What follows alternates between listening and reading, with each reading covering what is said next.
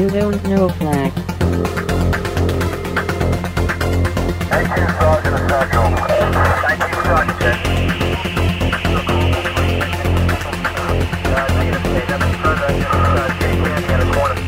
You, don't know flack. Welcome to You Don't Know Flack, a podcast full of stories about retro gaming, retro computing, video games, arcade games, and technology from a guy who was there and still is. My name is Rob O'Hara, but for the next 30 minutes, you can call me Flack.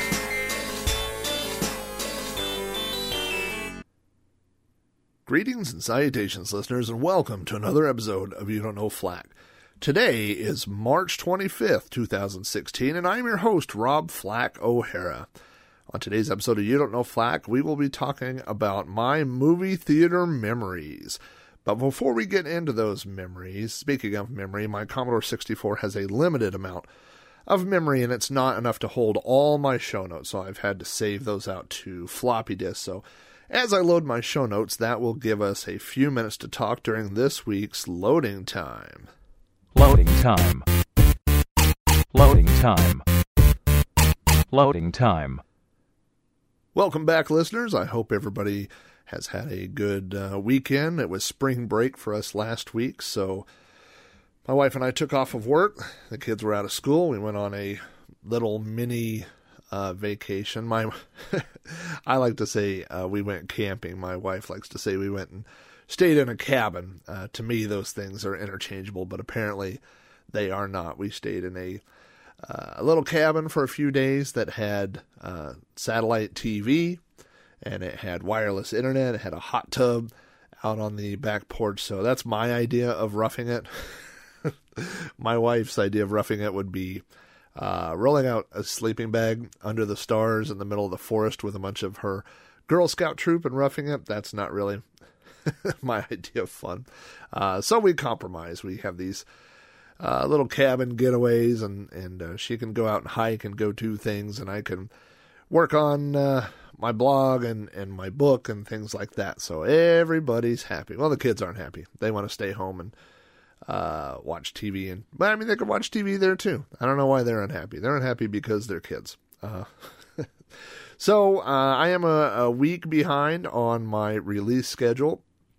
Uh, partially that was due to spring break, and partially, uh, well, there were two other factors. The first is last week I had to turn in the first half of my novel for my novel writing class. We had to print it out. It was pretty impressive to see how thick uh, 25,000 words are in paper. It was about 140 pages, I think, which is. Uh, that's uh, Times New Roman 14 point, which is pretty big. I wouldn't normally print something out that big, but that's the requirement. And uh, double spaced. So uh, all those pages went into a small box, which is designed for uh, submitting manuscripts and turned over to our professor. So we will find out what she thinks of the first half of our novel. If you uh, aren't following along, I'm sure I will be updating that information over at write.robohara.com. Uh, if you are following along, then you, you probably know some of that information. The other thing we did last week was helped my niece out with her wedding. My niece, uh, Jessica, got married. Uh, it was one of those. I think all the, the the weddings in our family have been this this type where people pitch in, people help out, people bring food. Um, you know, nobody in my family or my in-laws' family is is rich or well off, so uh, things like weddings, uh, I don't I don't know that they're any worse than the big extravagant ones, but they are definitely done on a budget. And um, fortunately, the bride's mom, my sister-in-law, used to be a professional cake decorator. So the day before the wedding, she made this giant six-tier cake. It was absolutely gorgeous. Uh, and uh, everybody had gone up to the uh, hall to do decorating. And that was uh, Thursday night. And then on Friday, uh, Friday morning, when we showed up to finish up with the decorating, we found the wedding cake laying in the floor. And it turns out the cake was a little too tall with not quite enough support, and the bottom tiers gave way, and the top tiers went to the ground. And so we passed around a few secret photos of the cake laying on the ground and someone had to go tell the mother of the bride to be that the cake was laying on the floor. so uh, they did some emergency cake baking and cake decorating, and nobody was the wiser. The, the cake that was served at the wedding and uh, looked fantastic, and everybody you know wanted to know where it was purchased from and and how long it took, and everybody kind of had their uh, lips sealed until after the ceremony. So, but we were able to pull it off, and my niece asked me to be the DJ of the reception. This is the third time in my life that I have done this. I did this for uh, my buddy's wedding and for my sister's wedding. I'm not a wedding DJ. Like that's not uh, something I I uh, identify myself as. It's not something I uh, charge for. But on those occasions where receptions are, uh, you know, being held on a, a budget, it, it's a, a, good way to save money. And, and I don't even think of myself as like a wedding DJ. I'm just the guy that provided the music. And so I found this software that I'd used before called DJ Mix Pro. DJ Mix Pro does all these cool things like beat matching and uh, and you know you can set up your playlists and it will fade your songs from one song to the next and it'll slowly speed up the pitch or slow it down to keep the the beat the same through the party. So once I had the the mix, uh, you know, the song list from my niece. It was just a matter of I built a playlist, and, and once we were ready to go, hit play on the laptop. It crossfaded everything. It sorted the music. It was perfect. So it, it uh, everything worked out, and uh, everybody had delicious cake, and nobody talked about the other cake. so uh, I had those things going on. That put me a little bit behind on on uh, my podcast schedule, but here we are. We're back. Uh, I still have. Uh, I talked about uh, PyAnts last time, which is the uh, ANSI display program designed to run on Raspberry Pis uh, in, using Python. So it's a, almost like Pi PyAnts. Um, and there were some display issues. Some of those issues have been worked out. Um, so I know the guys are still looking at that. And I got some emails back and forth from uh, listener Wesley Hicks. He uh, is also setting this up, and he downloaded a whole bunch of art packs and, like I suggested, took out all the adult offending pictures and sent me an email and said he had done that. And I said, Great, now that you've done all that work, will you email it to me? uh, and he did. So uh, I just added all those. I, I, just can't tell you how much I enjoy it. It's like, um, I mean, it's, it's the feeling of watching these art pictures scroll by makes you feel like you're connected to a BBS. You know, you're looking at those old uh, ANSI art pictures, and even though you're not really, I mean, you're not on a BBS, you're not interacting with anything. It's just pictures scrolling by, but it's just a reminder at that time. Like I said, I do a lot of my work from home, and just having that running, you know, on the other side of the desk on a monitor that you don't have to do anything. You just turn the Pi on, it boots into this and starts displaying the pictures. It's really, really cool. So I'm, I'm really enjoying that. Uh, I got lots of feedback from people about their car stereos after episode 172, which was all about uh, my car stereo, and and uh, seems like I was not alone in both the experience of buying cheap speakers and and then building up to you know more professional sounding sound systems. I really enjoyed hearing everybody's stories. Um, I, I probably won't read read them uh, just because they're they're uh, some of them were kind of personal and some of them were uh, you know long, uh, but but all of them. Uh, there's a lot of things you know. After I I published Commodork. I got a lot of email from people, and I still do to this day. And Commodork, this August will be the 10 year anniversary, and that's I don't know if I've mentioned this on this show, but uh, for the 10 year anniversary, I am going to be releasing Commodork in audiobook format. I know a lot of people have been asking for that. By a lot, I mean, you know, four of you. well, it's more than that, but uh, it makes it sound like, you know, people are lined up outside my house waiting for it. I don't know that that's the case. I wish it were.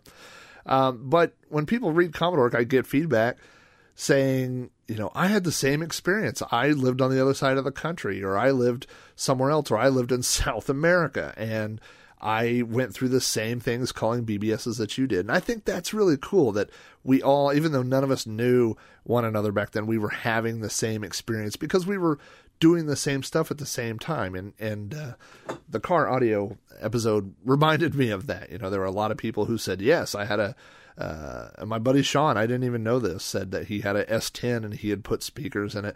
I always wanted a little truck like that, you know, like a S10 or a, a Nissan something and, and put a loud system in it and uh, never got around to that. But, uh, yeah, I, I always enjoy those, uh, you know, when people email me and said that they had similar experiences, it's just, uh, a reminder that, uh, you know, we're all, even though we didn't know each other, we were all kind of doing the same stuff. So, I wanted to give uh, a quick shout out to listener Eric, and I think it's Strines, Strainies maybe. Um, I should rename all my podcasts the uh, butcher of uh, last names. Uh, but uh, the uh, uh, email I got from Eric was was pretty brief, and he had said that his grandfather had passed away and suddenly he said and he had been spending some time probably driving or some time alone and he had been listening to old podcasts and listening to old episodes of you don't know flack and and he wanted to thank me for putting the podcast out and i feel that you know the opposite of that i don't I, I always feel weird when people thank me for doing the show because i thank you guys uh, for listening to the show over however many years uh, we've been doing it. I think I started in 2008, actually. Um, and, uh, you know, I've had that same experience. I went on a road trip one time uh, for work, and I drove from Oklahoma to Washington, D.C. And the drive there wasn't bad, but it was the drive back where I think uh, uh, Morgan my daughter maybe had just been born. I mean, she wasn't that old, maybe two or three months or something. And Mason, I think, was sick. It was just a time I didn't want to be away from my family, you know. And uh, I was driving back and I was really bummed out. And I started listening to, uh, well, uh, one trip, I remember very specifically, I found throwback reviews. And of course, that was long before, it was before I even knew uh, Sean, my co host on that show. Uh, and he was doing it with uh, Door and uh, another friend of theirs, um, Steve, and uh, but it was just listening to these guys talk, you know, and they had several episodes out at the time, and I listened to all of them, and it was just like, you know, it was kind of comforting listening to some guys talk about movies that I had seen and could relate to, you know, and I've I've done that same thing. Of course, that was a long drive, you know, it's like twenty something hours from DC to Oklahoma, and I know I listened to a bunch of uh, episodes of the Retroist at that time, and uh, I don't remember what else I was listening to, but it was just, um, you know, like like somebody talking to you and and taking your mind off of stuff. So I've been there. I definitely uh, can relate to what you're saying, Eric. And um, so anyway, uh, I'm sure I'm speaking for all the listeners out there when I say condolences uh, to you and your family.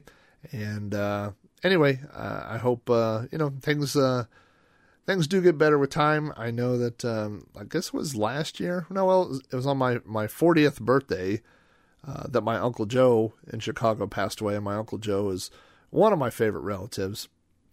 And uh, and then uh, last year, my grandma O uh, passed away, and we had to do that again. The trip, you know, up to Chicago. It's about a 12 hour drive, so we drive up to Chicago and hang out for a funeral and, and drive back and uh, it's no fun, you know. And uh, it was uh, interesting at work the other day. Someone asked me, they were like, "So are, are any of your grandparents still alive?" And I was like, "Yeah, my." Uh, and then I went through them all, and I'm like, "No, they're all dead."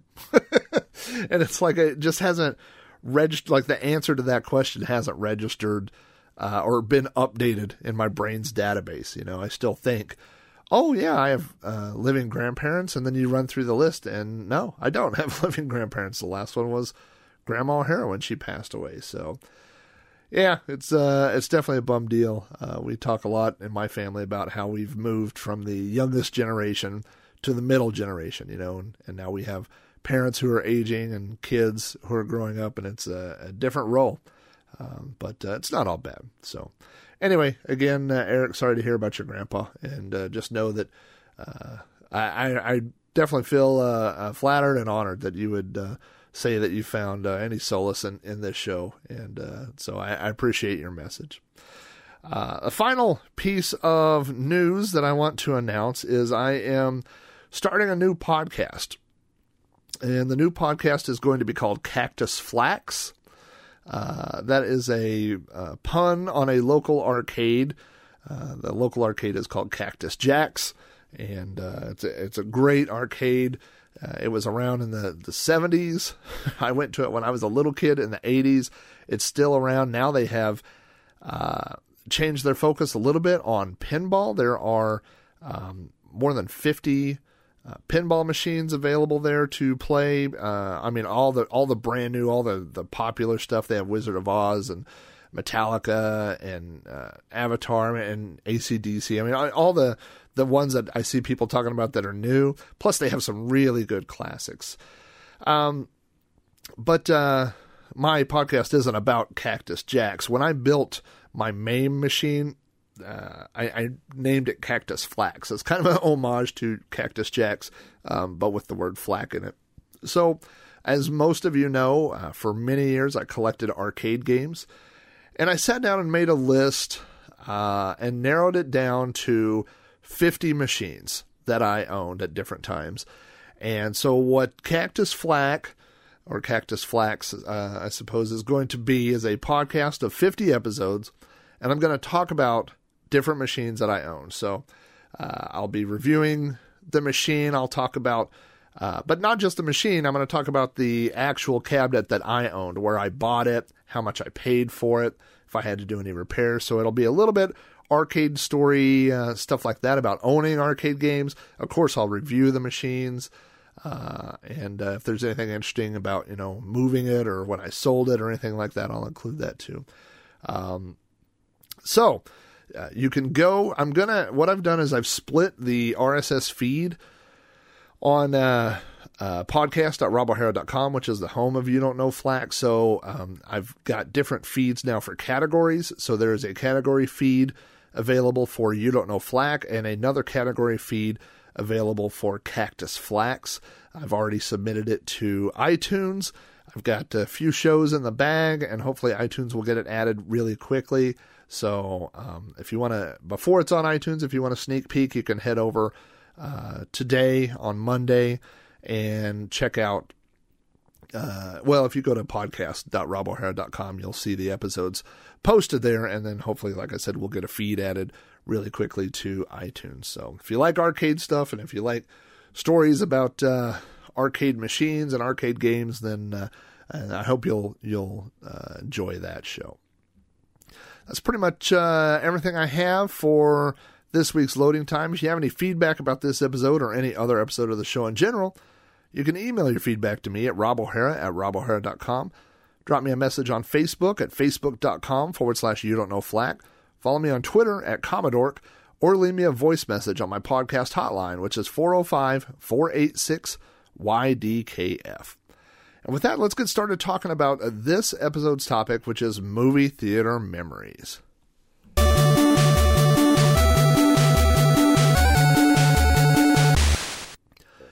They say that imitation is the sincerest form of flattery, and I do believe that. I didn't believe that when I was younger. I thought imitation was the sincerest form of copying my stuff.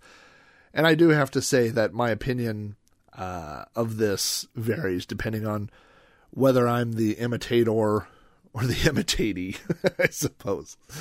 Um, so it's it's one of those things to remember. But uh, this episode is an imitation of Doug McCoy's current podcast. Now, Doug McCoy is a uh, prolific podcaster. He has a lot of different shows that he's done in the past. Uh, he does uh, several shows now. He's on a few different shows.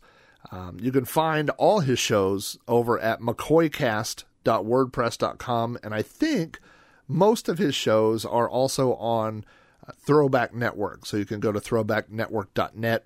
Uh, and there's a category just for Doug McCoy's podcasts uh, under McCoycast. Now, Doug did a show called Crazy Creepy Cool Movies, uh, where he talked about the shows that he uh, or movies that he saw in the 80s that were uh, fell into one of those three categories that made an impression on him. And now he's doing a new show called In the Theater, where he talks about movies that he saw when he started going to the actual theater.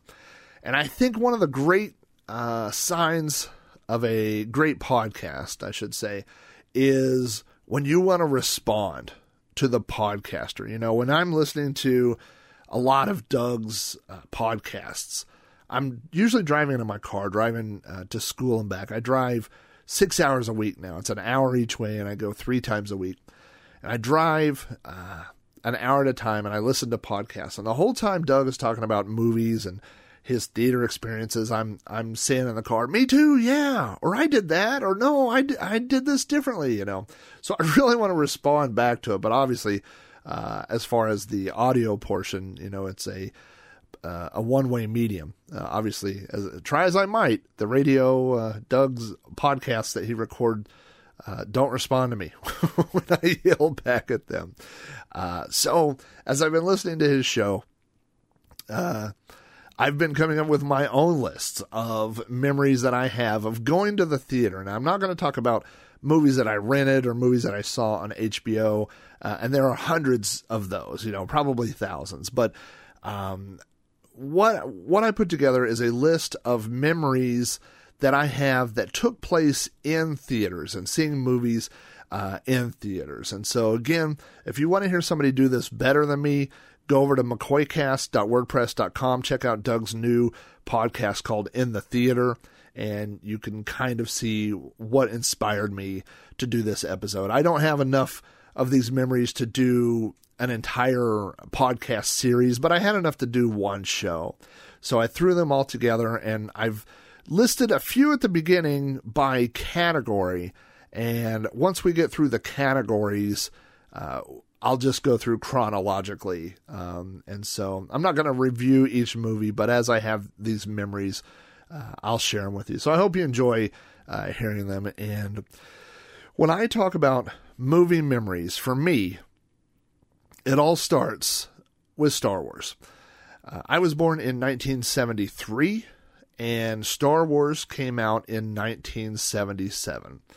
Uh, I have a specific memory, very, very specific, that uh, if you, a long time ago, and you have to be my age probably to remember this, but when you used to walk into, I know Walmart did this, there were different places that did it. When you would walk in, they would have like a photography guy set up. He would have different backgrounds and and all the the lights set up, and they would take your picture. You know, when you were a kid or something, and then they would give you a couple of proofs, but then they would try to get you to order more pictures. So my mom would always take us to Walmart and get these pictures taken, and my mom had bought me this outfit. I, I think it was blue jeans and a vest or something uh, and she wanted me to wear cowboy boots, and I did not want to wear cowboy boots. I was four years old, and despite the fact that I was born, raised, and have lived almost my entire life in Oklahoma, this is the only pair of cowboy boots I have ever owned or wore. but my mom really wanted me to wear these cowboy boots, and so she said if I would put them on, she and my dad would take me to the movies. So I put on these cowboy boots, and we went to Walmart and I had my picture taken and we still have the picture and it's of me in front of like a fake forest background. Uh, and I have this look like I am PO'd, and I was because I was wearing cowboy boots. But uh, that did get me to the movies. And so my parents took me to see Star Wars. It was not uh, opening day. In fact, opening week, Star Wars didn't even play in Oklahoma. So this was probably a few weeks after that. But they took me to see Star Wars this is one of the earliest, if not the earliest, memory I have of going to the movie theater. And we it's definitely the one that made the, the biggest impression on me, says the guy who's sitting in a what he calls his Star Wars room. But I was sitting in the, the theater and the lights went dark. We had popcorn, I remember that. And the opening scroll came. I don't even know if I could read or, you know, comprehend the, the scroll at that point. I was right about the age of four. But then that opening scene came with the ships flying overhead. They got the blockade runner, Princess Leia's ship, and the Star Destroyer that's chasing it, and lasers, and I was hooked. I mean, that made such an impression on me.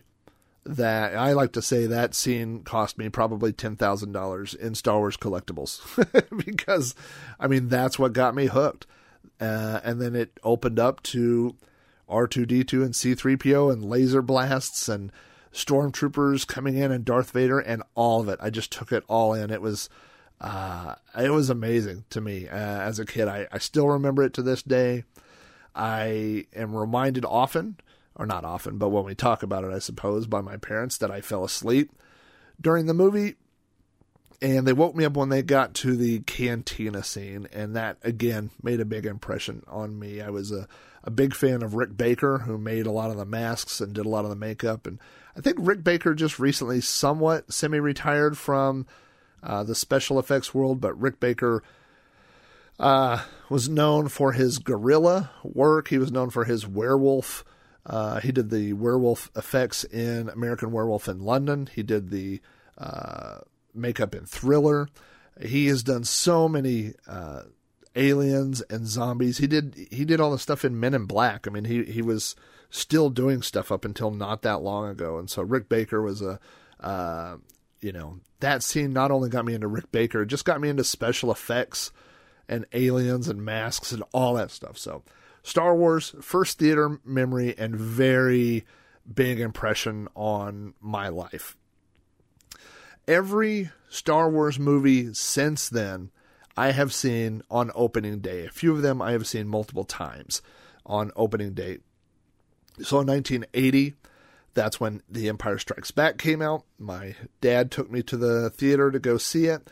I remember standing in line uh, outside the theater waiting to get in, and people in costumes and things like that. It wasn't as big as Return of the Jedi, but it was big. Um, so I, I definitely have a memory of that. And then we have Return of the Jedi. I did not look this up, but I can tell you that Return of the Jedi came out on May 25th, 1983. And the reason I know that is because the morning of May 25th, 1983, I had my tonsils out. So the night before, we went to the hospital, and I remember that they were showing V. Uh, the television series was on the, the TV in the hospital. I spent the night and I had the surgery the following morning at 6 a.m. They took my tonsils out.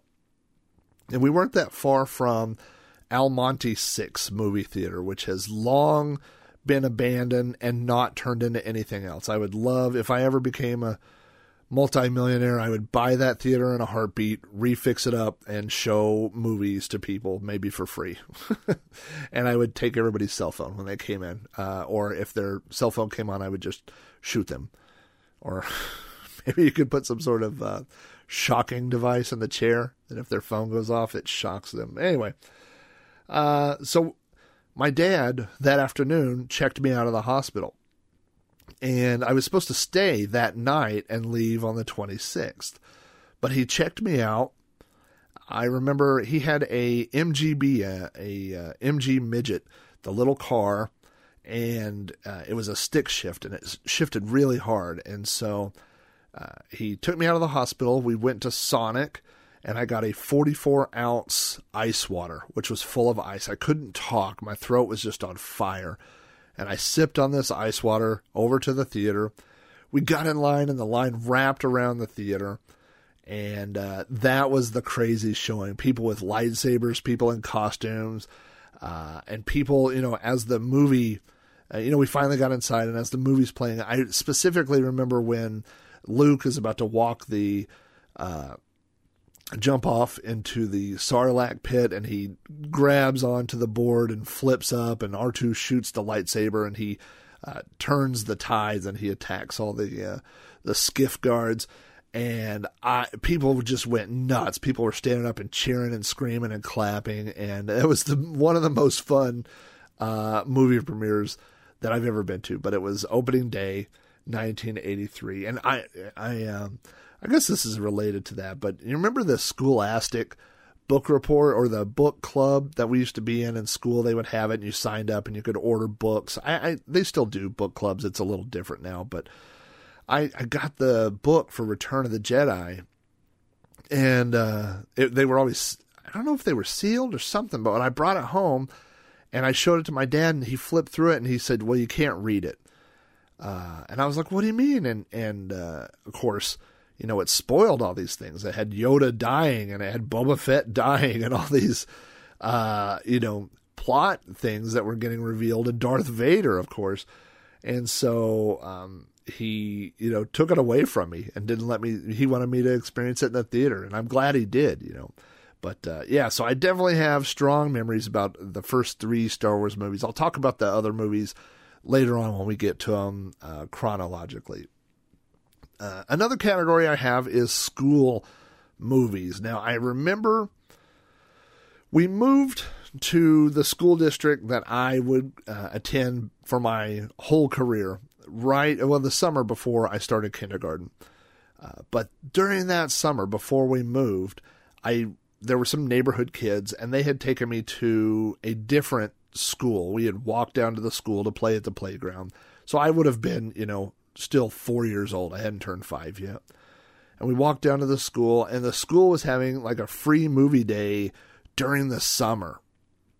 And we uh, went in, and they were showing the seventh voyage of Sinbad.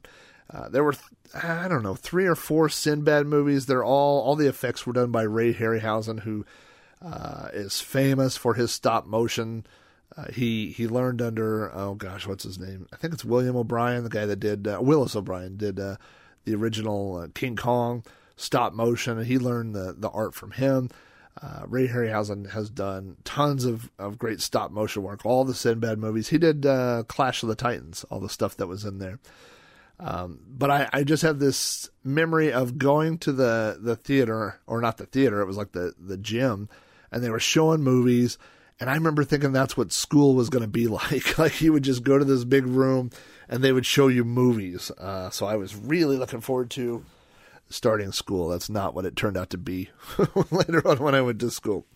Um, but uh, through elementary school, we would have movie day from time to time. I don't know. I'm sure they still do that, but the the technology behind movie day was much different. Um, this would have been probably in the uh, late 70s, possibly the early 80s.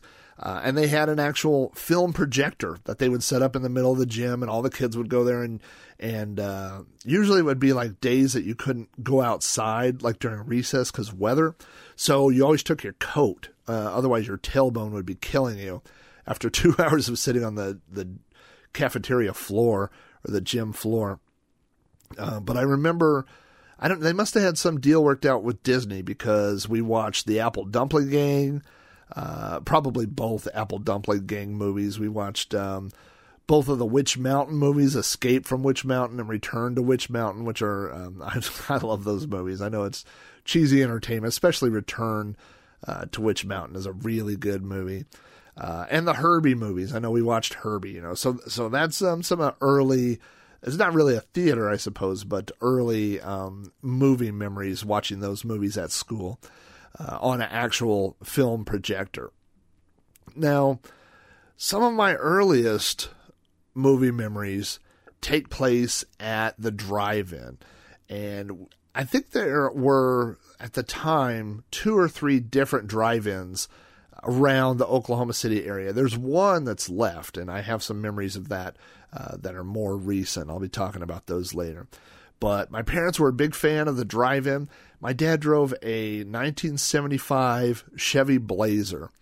Uh, the Blazer, the back, well, the whole top of it comes off. So it's not just the back that would be what you would think like over the bed of a pickup, but even over the cab. So it was like a convertible pickup and the whole thing was carpeted and we had these things we just called them the big pillows. We had four big pillows that were in our living room normally.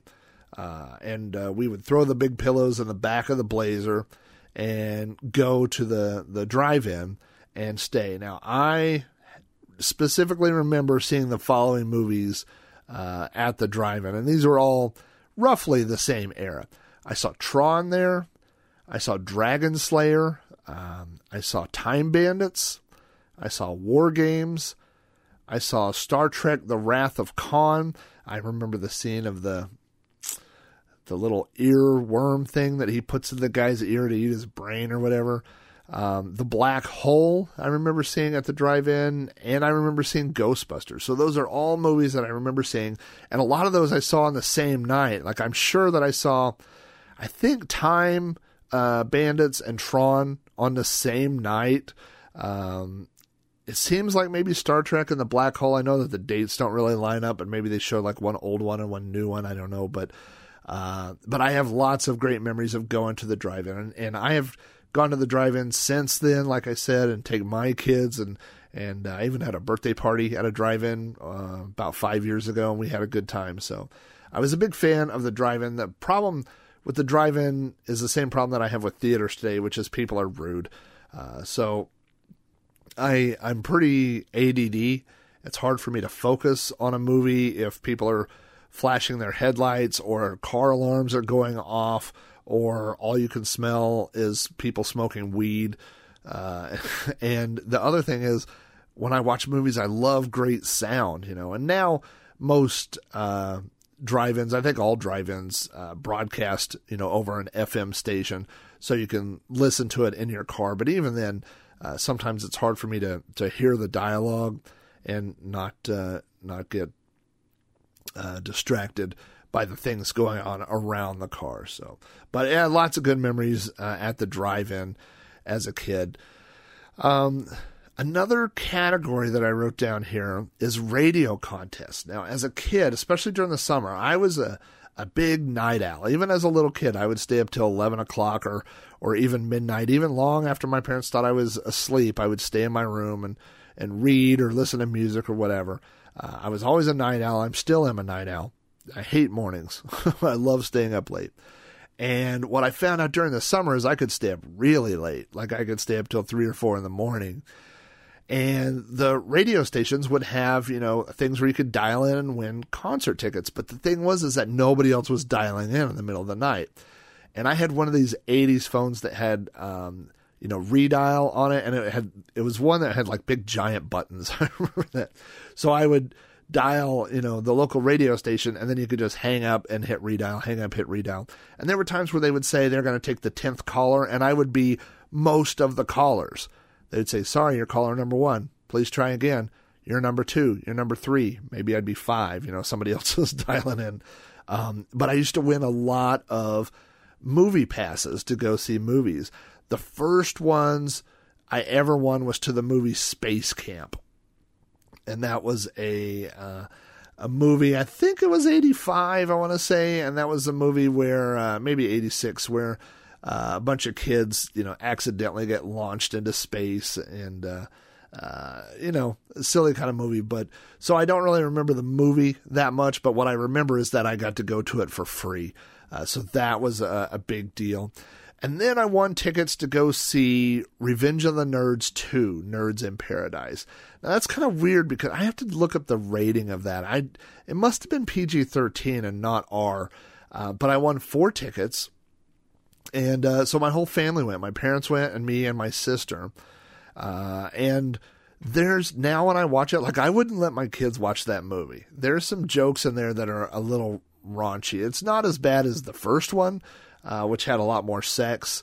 Uh, but the the second one, like I remember, uh, there's the one thing where they go to the Hotel Coral Essex, which has their name in neon lights, uh, and they short out part of the lights to have a party. So instead of Hotel Coral Essex, it says hot oral sex.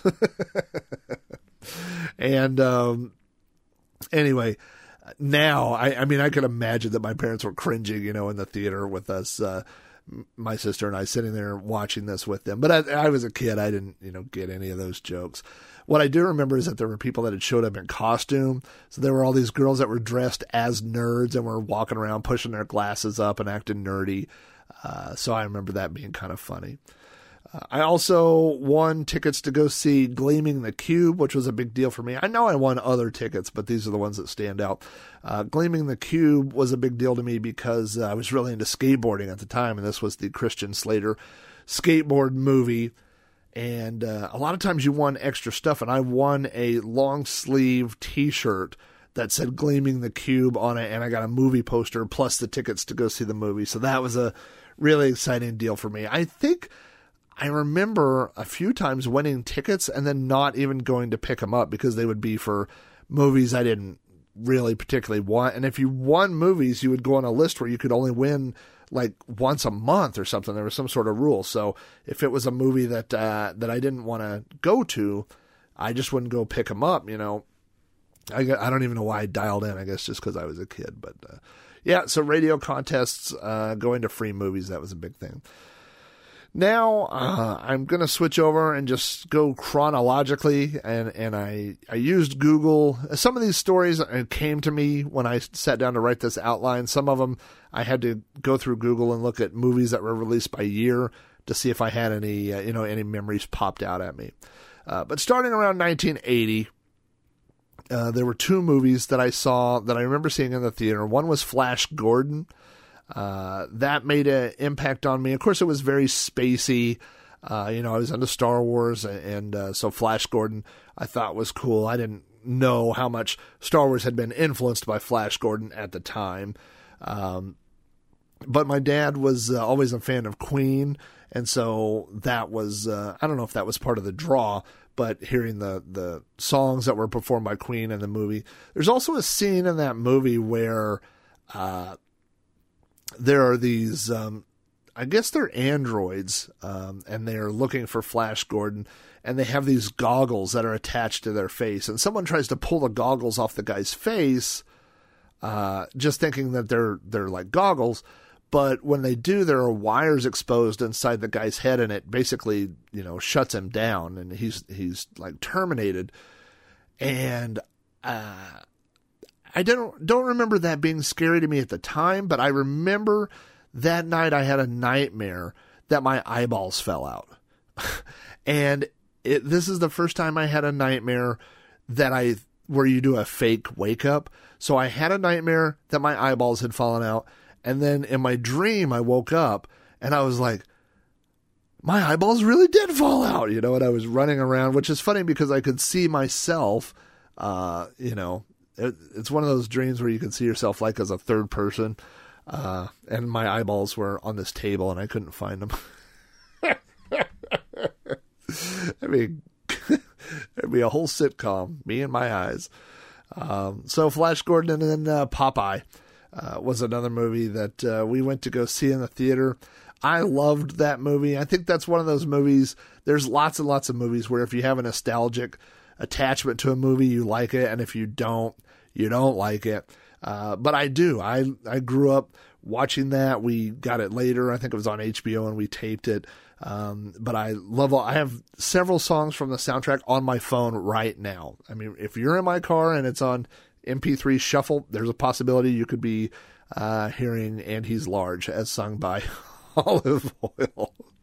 Uh, it could happen. So yeah, Popeye was one that uh, that we really enjoyed at the time. I'm sure there were others, but those are the ones that stick out. 1981. I have two movies written down. One is Raiders of the Lost Ark. I did see all of the Indiana Jones movies in the theater, uh, but this was the first one. This was the first time I saw Harrison Ford as somebody besides Han Solo, uh, to see him as another character.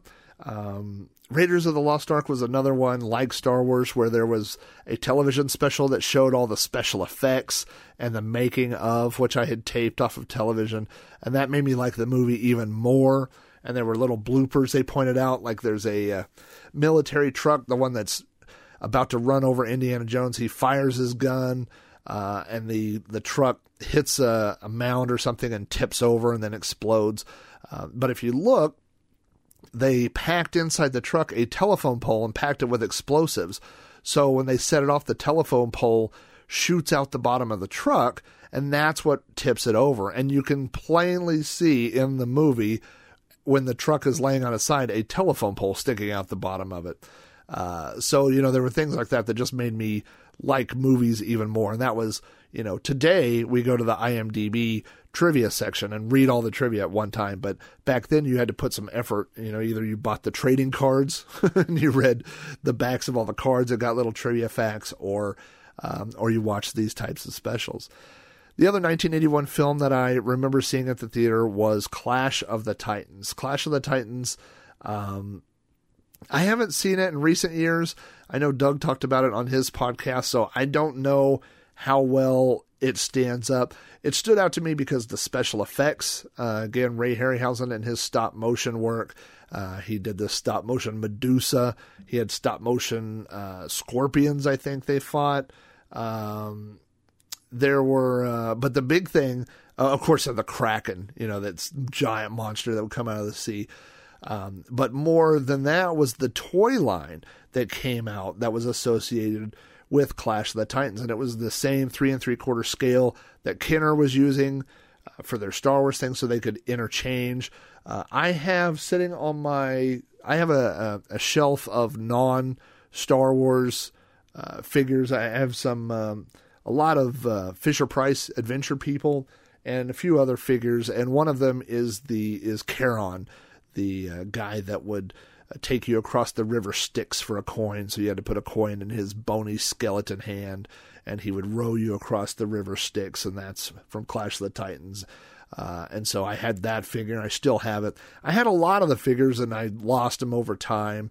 Uh, there was Calibos, and um, and I know that I had uh, Pegasus, of course, the winged horse, and I had the Kraken. The Kraken was huge. It was probably I don't know um, it was definitely taller than the the 12 inch Star Wars figures I had. Maybe it's it's 14 or 18 inches. Um, it's pretty poorly designed. There are some fins in the front that snap into place that always seem to get loose, and when they would fall out, uh, he wouldn't stand up anymore. And he, of course, he had the forearms. Uh, I have looked. That's one of the toys uh, that I would like to replace someday. You know, just because I think it'd be cool. And I look online, and they go for anywhere from uh, hundred to three hundred dollars, and it's not that cool. I mean, it's cool, but it's not that cool. Uh, so I am currently Krakenless, uh, but someday I would like to uh, to purchase that guy and put him on the shelf. 1982, I have three movies. The first was E.T. I think everybody who was alive in 1982 saw E.T. Um, I may have even seen it multiple times in the theater. I remember my dad uh, taking us to see E.T., and when we left, he said he didn't like it, which I find amazing. I thought everybody loved E.T., but of course, uh, 1982, I would have been, you know, nine years old, so maybe that had something to do with it. But I loved everything about E.T. Um, I loved Reese's Pieces, and I loved aliens, and I loved UFOs. So what was there? Not to like. I liked riding bicycles, you know. So uh, E.T. was the movie for me. I was a, a, a hero in my classroom because my dad worked at a print shop, and I had bought a E.T. coloring book, and my dad took it to work and made copies of all the pages. So I was like a ET coloring page dealer. Like I would go to school and hand out uh, these pages, and even I gave them to the teacher, and the teacher would hand them out. This is third grade, and let people color ET pictures or whatever, and I was hot stuff uh, for having my ET connection. Uh, I went to go see. this is a funny story. You'll like this. Uh, a friend of mine, Andy Smith, uh, mostly, I think after school, he stayed with his grandparents. Uh, and his mom lived on the other side of town, but uh, so and his grandparents lived on my street. So we have been friends. we're not really friends anymore. I mean, we're not not friends. It's just he moved away, and and uh, we we see pictures of each other's kids on Facebook, I suppose. Um, but I always liked Andy Smith. He was uh, and gifted with me, and uh, he was super smart, super funny, and we liked all the same stuff. We liked Star Wars. We liked the Muppet Show. Um, we loved Legos. So so he was uh, definitely a kindred spirit in my life. And his grandpa decided one day he was going to take us to the movies, and he was going to take us to go see Megaforce. Megaforce is a fairly terrible B movie at best. Uh, but Andy and I wanted to see it because of the scene that they showed in the trailer of the guys riding jet motorcycles, which, uh, of course, reminded us kind of of Tron, but this was like jet motorcycles out in the desert, you know. So we went into the movies, and uh, it was me and Andy and his grandpa. And I I said something like, "Well, I heard this has good special effects, so she would we should sit in the middle." And his grandpa, who was, uh, I always felt like he was mean to me, uh, but maybe he was just kind of a crotchety grandpa, um, said, well, we're going to sit here, but you can sit wherever you want. And I thought, well, then maybe I will. Maybe I'm going to move over, you know, back a few rows and sit in the middle. But before the movie started, I went to the bathroom. So I walked out of the theater and went to the bathroom. And when I came back, I sat down and I saw Harrison Ford. And I was like, I didn't know Harrison Ford was in this. And I started watching the movie and I watched Blade Runner. So I had walked back into the wrong theater. And of course, I had told them I was going to sit by myself. So nobody ever came looking for me. And I, I don't remember if one movie ended. I don't remember how this story ends. Like, I don't remember if they came and found me. I think maybe at some point I left and figured out I was in the wrong movie or something. I'm not sure. But, um, but yeah, so I saw Blade Runner. I saw most of Blade Runner and the ending of Megaforce. So I do seem to remember that I went back into Megaforce towards the end. So maybe I didn't stay uh, for the whole movie, but uh, uh, so I remember that's a, a, theater experience where I saw some of Blade Runner and some of Megaforce. Uh, I also remember that year going and seeing The Secret of NIMH. That was the uh, Don Bluth animated movie with the uh, educated rats that were experiments from NIMH. Uh, Don Bluth did Dragon's Lair. Of course, you, you probably know the name from that. Um, but what I remember about this was that I went with uh, my other friend, Andy, and Andy had a little brother, and I guess we didn't want him to go, or it was a late night movie or something. So I remember we went to Andy's house, and we and Andy left, but his brother was asleep, and so we were like having to be quiet. And we went and saw the movie and came back at night, and for some reason we went back into Andy's room or something, but I remember that his brother was still asleep and we so it was like we had snuck out even though of course our parents had, had taken us to the movies. But um it's just one of those weird stories. I remember that event much more than I remember the movie uh, The Secret of NIMH. 1984, I have three movies here on my list. The first was Cloak and Dagger. I don't really have a good theater memory of that other than, of course, that movie impacted my life to the point where I adopted the name Jack Flack as my BBS alias uh, in 1984, and I am still using the name Flack, and my license plate says Flack. Uh, so uh, it made an impact on me, but that's one where the the movie uh, was a bigger impact on me than the than the experience. I don't remember, uh, you know, anything that big about the theater experience, but I do remember the movie. Uh, 84 is Karate Kid, uh, and I was taking karate at the time. And so they did a, uh, we did this every now and then where we would do these public uh, displays, like an expo.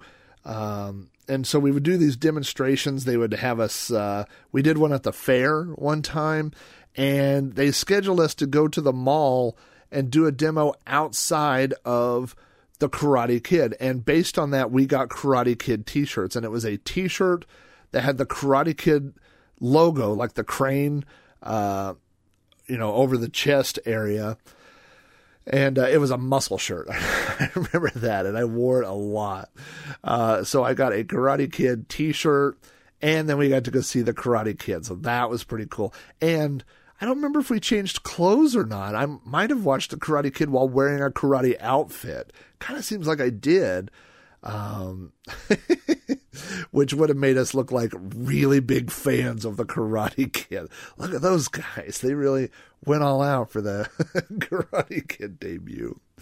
Uh, and finally, in 1984, on Thanksgiving, we went to go see Supergirl. And there's a reason that I remember that movie and that day.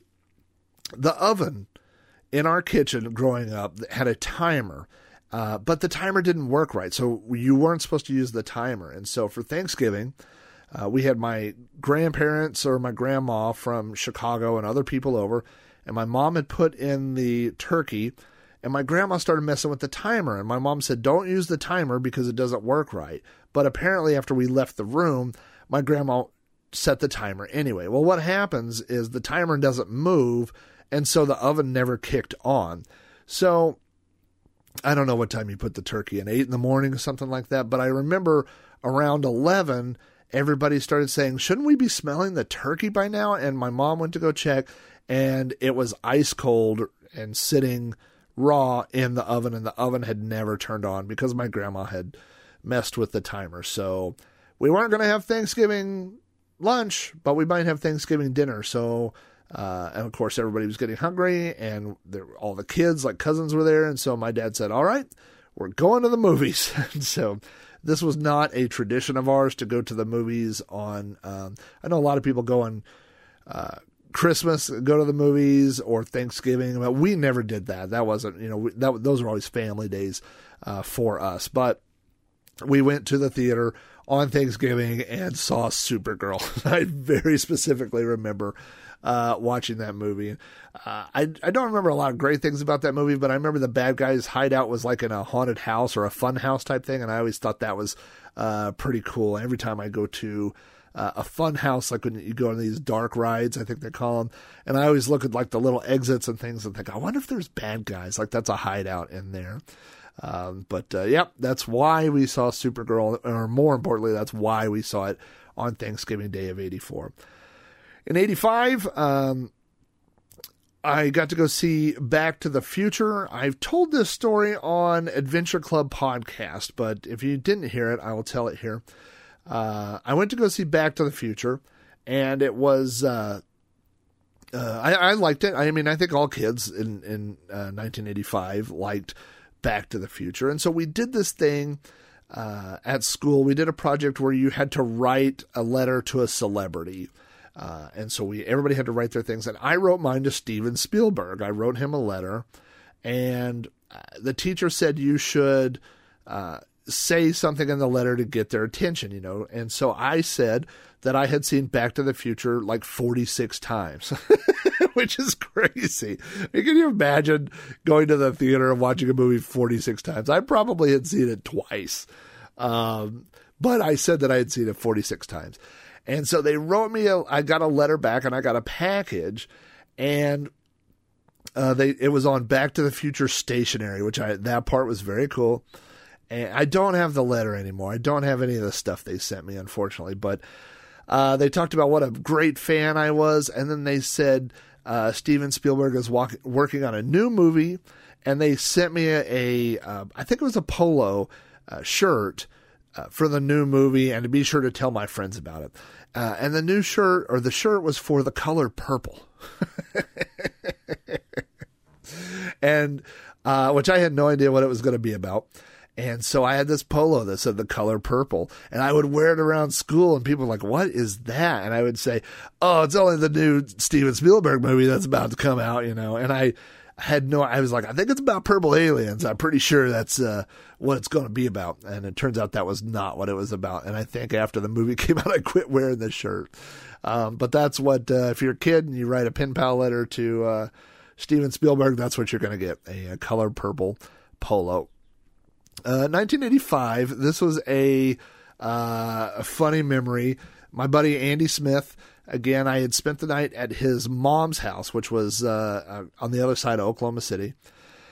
And uh, she asked us if we wanted to go to the movies. So we said, okay. And so she took us to the movies. And when we got there, Silver Bullet was showing us. Silver Bullet was R rated. This was in 1985, and I was 10, and I think Andy was a year younger than I was, so he was 9. Uh, and so we walked up to the box office, and his mom had dropped us off. And we said, Well, we want to see Silver Bullet. And he said, That's R rated. We can't let you see it. And so his mom got out of the car and starts yelling. She was like, What's the problem? And the guy said, I can't sell you tickets, you know uh, you, an adult has to purchase them. And so she bought three tickets, one for her and one for Andy and one for me. And as we walked in the door, I turned and looked and I watched her throw her ticket on the ground and get in the car and drive off, which I'm sure the box office guys saw too. Um, but they never stopped us from going in. So Andy and I went in and watched Silver Bullet. And in the first scene, I think uh, there's a guy that gets decapitated or something. we were like, oh yeah. Uh, so uh, big memories of watching Silver Bullet and just having that feeling like we were getting away with something, like we were watching something we shouldn't uh, be watching. 1985 was the year Pee Wee's Big Adventure was released, which I sat down one time and tried to make a list of my top 100 films of all time. Uh, I think it's pretty tough to do. I think after the first 20 or so, then you're just kind of listing movies you like. It's really hard to say, do I really like this one?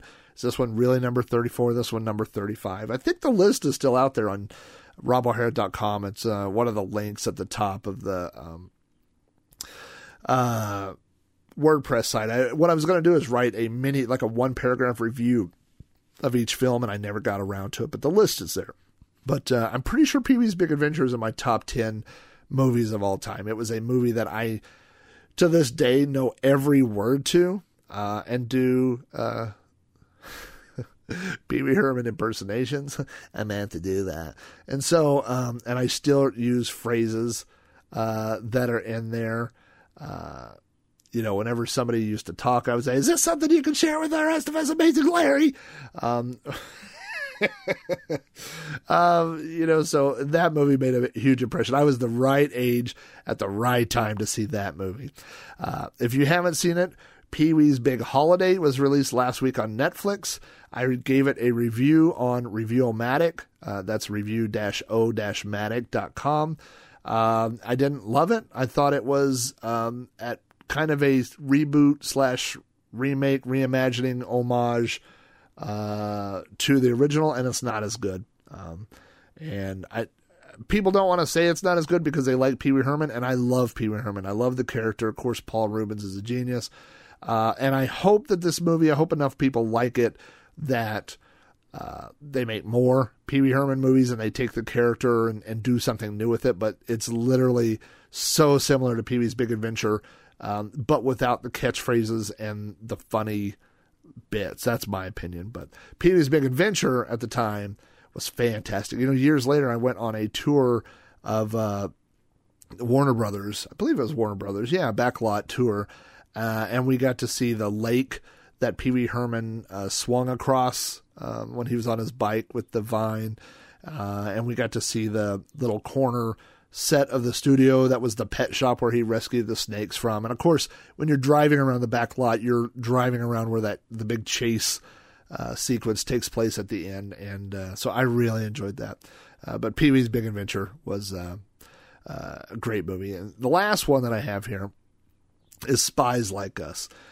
I didn't see Spies Like Us, but I was supposed to see Spies Like Us. So these neighborhood kids uh, started saying, "Hey, you want to go see Spies Like Us?" and and we would get one of our parents to take us and one parent to drop us off. And there were about six kids, I would say, six or seven kids, including me. So somebody's parents took us, dropped us off at the theater, and, and the plan was my dad would pick us up and bring us home.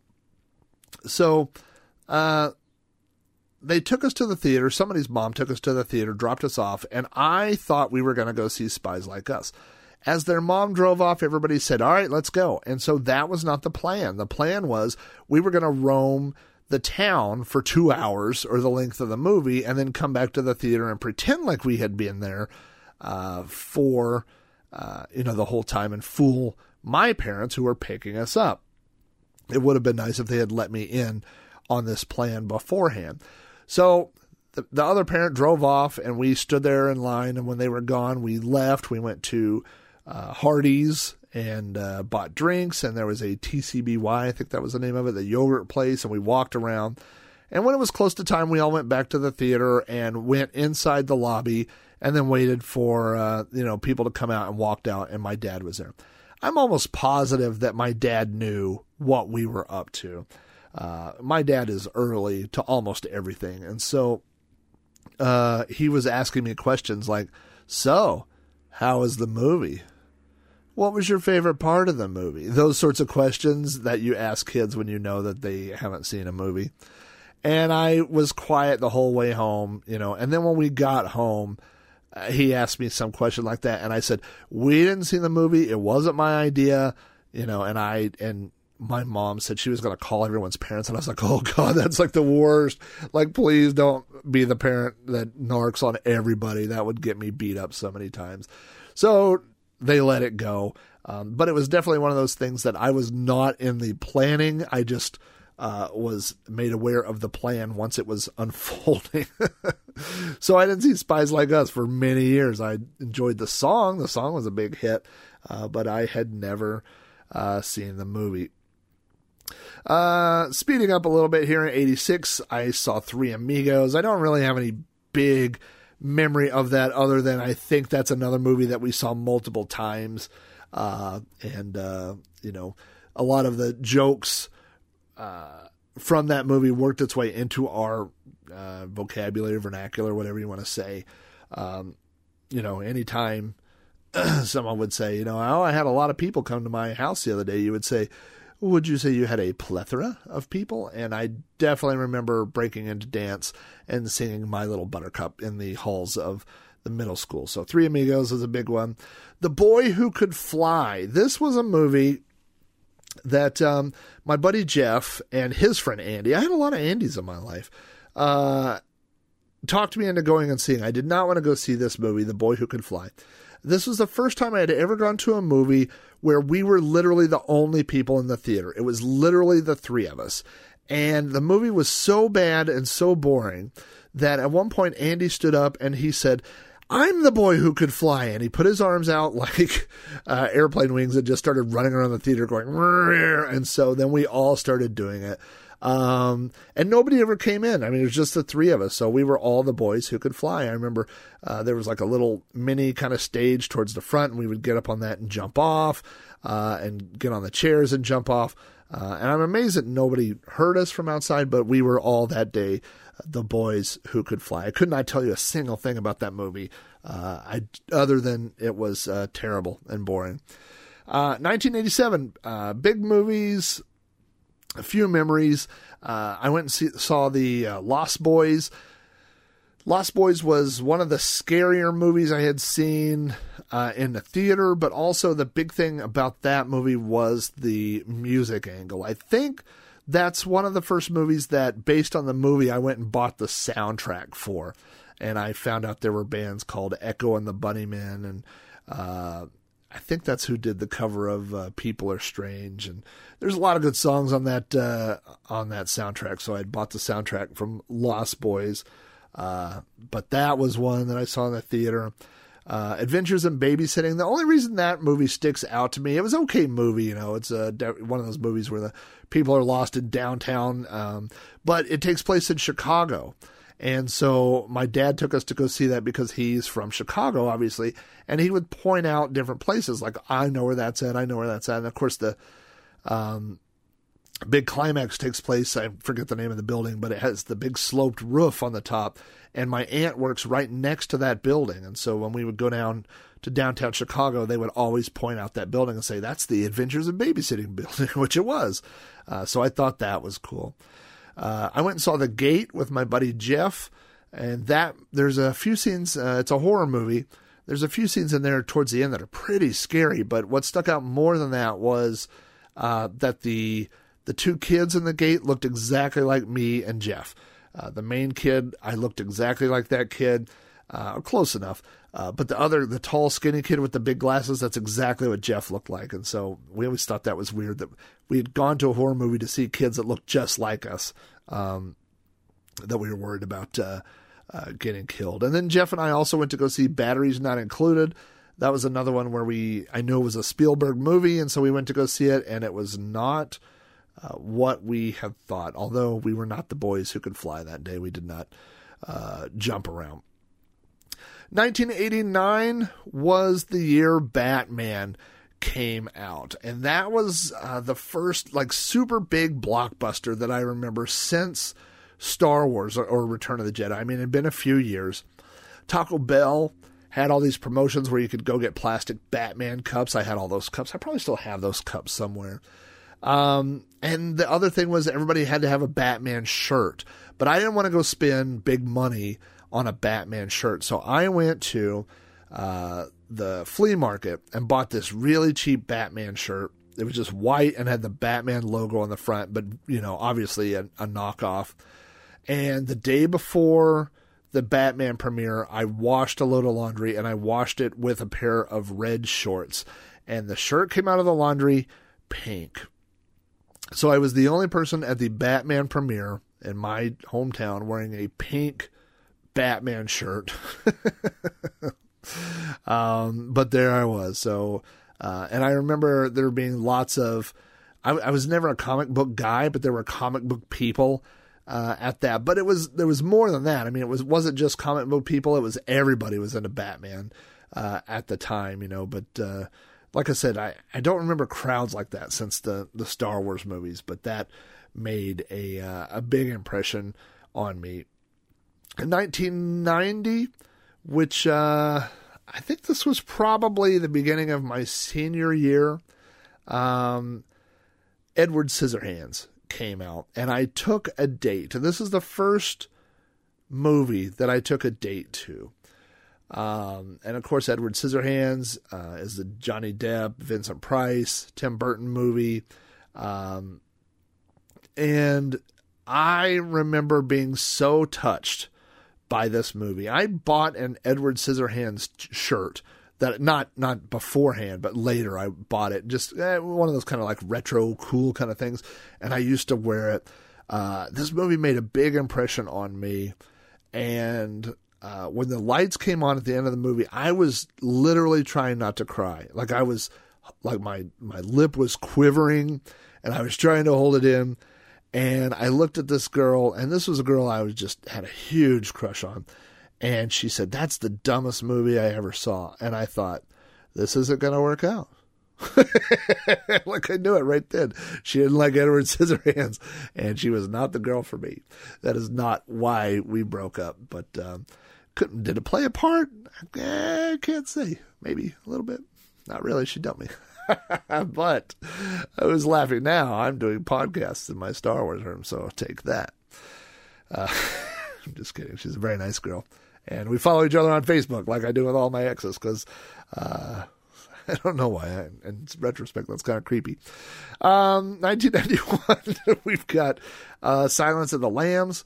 I don't really remember other than uh, just seeing it on the big screen. And, and I guess that's a good example of a movie that has a different tone in the theater versus watching it at home. I think when you watch it at home, it's not that scary of a movie. When you watch that in the theater, it was intense. It was very intense, um, especially.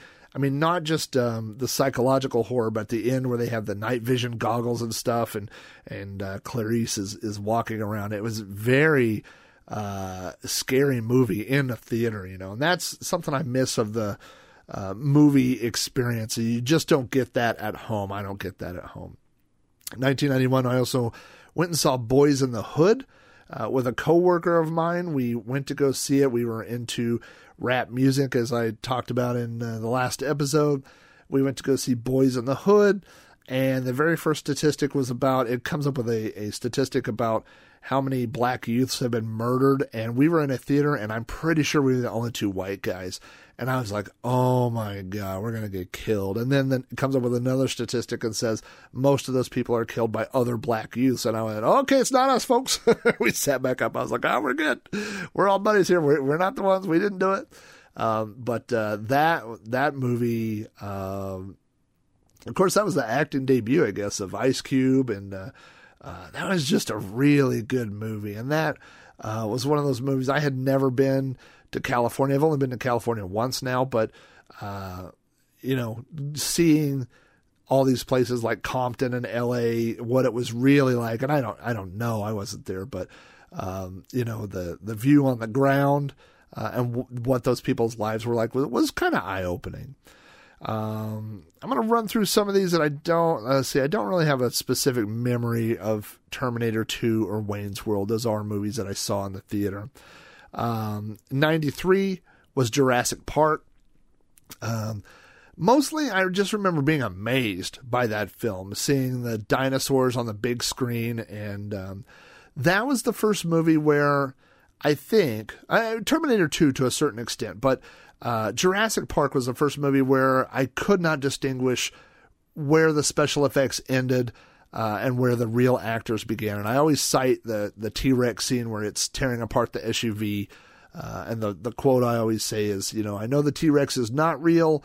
I know the actor is real. And the Jeep, I've got 50 50 odds on. You know, so it was just, you couldn't tell where the special effects ended and where the real uh, began. So Jurassic Park, the film didn't make as much of an impression on me as the special effects did.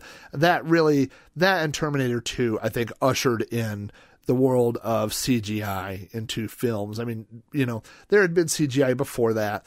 Um, the uh, the morph sequence from uh, Willow, I think, always comes up. So there had been CGI before, but that was where I thought the old way is dead.